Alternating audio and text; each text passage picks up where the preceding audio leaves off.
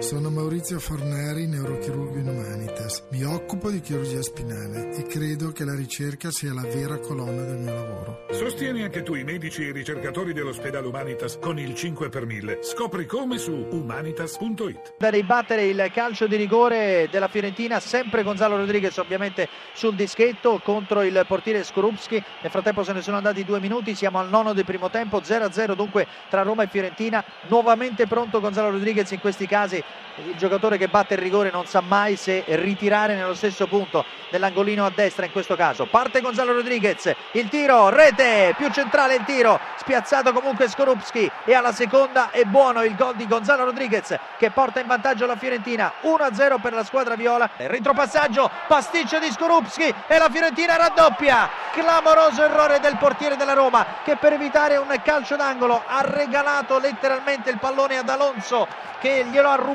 sulla linea dell'out ha passeggiato indisturbato depositando il pallone in rete. Papera incredibile di Skorupski. 3 a 0 3 a 0 per la Fiorentina. Basanta è andato in gol al ventunesimo minuto del primo tempo. Roma 0 Fiorentina 3 Bruin Caligiuri solo Carrizo rete. Il vantaggio Caligiuri segna proprio il calabrese. Guarin ancora di prima cerca l'inserimento, tutta bella questa azione dell'Inter e qui Palacio la mette dentro con una bella azione dell'Inter. Palacio colpendo male segna il gol dell'1-1, 25esimo. Inter 1, Wolfsburg 1 al termine di un'azione prolungata, segna come all'andata Palacio e attenzione, 20 minuti più recupero, due gol per i supplementari, non è impossibile. Trash di prima, Arnold questa volta buono il controllo di Lavughi, Arnold entra in area di rigore. Arnold Bentner e c'è il gol che manda a casa l'Inter. Segna proprio Bentner il giocatore che insomma in Italia forse non è stato capito non che sia una fuoriclasse.